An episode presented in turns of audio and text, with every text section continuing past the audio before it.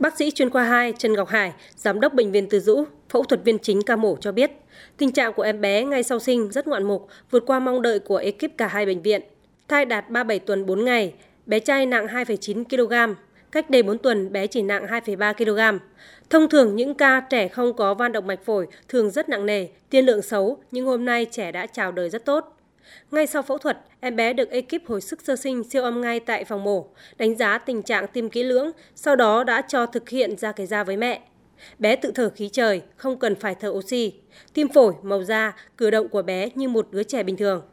Người mẹ cũng ổn định sức khỏe, không mất máu. Bác sĩ chuyên khoa 2 Trần Ngọc Hải cho biết thêm. Dưới sự chỉ đạo trực tiếp của giám đốc sở y tế chúng tôi đã lên kịch bản 4 trường hợp số nhất, đánh giá mọi tình huống đã lên dự án rồi thì bài toán khó nào mà với tập thể thì cũng đều có thể vượt qua vì do đó là cái sự cẩn trọng của cho chúng ta làm và cái này chúng tôi cũng nói rất rõ với gia đình từ gần 3 tháng rồi. Còn bác sĩ chuyên khoa 2 Nguyễn Thị Thanh Hương, Phó Giám đốc Bệnh viện Nhi đồng 1 cho biết, theo tiên liệu trước đó, lúc em bé ra đời có khả năng phải thở oxy, sau đó được đón về Bệnh viện Nhi đồng 1 để can thiệp thêm. Tuy nhiên, tình trạng sau chào đời, em bé lại khóc rất to. Hình ảnh siêu âm tim cho thấy dòng máu chảy qua van động mạch phổi tốt, SPO2 đạt 89%. Nếu trường hợp này không được can thiệp bào thai, trẻ phải đặt stent hoặc nong động mạch phổi ngay sinh.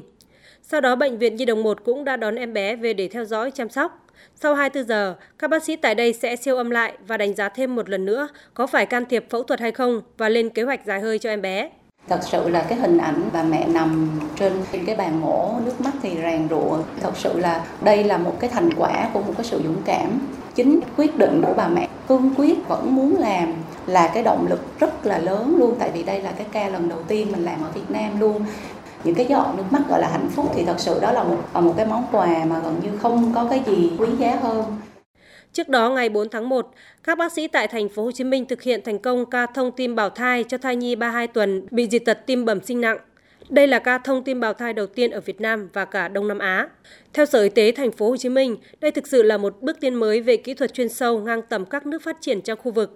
Trên thế giới chỉ có một số nước như Brazil, Ba Lan thực hiện thành công.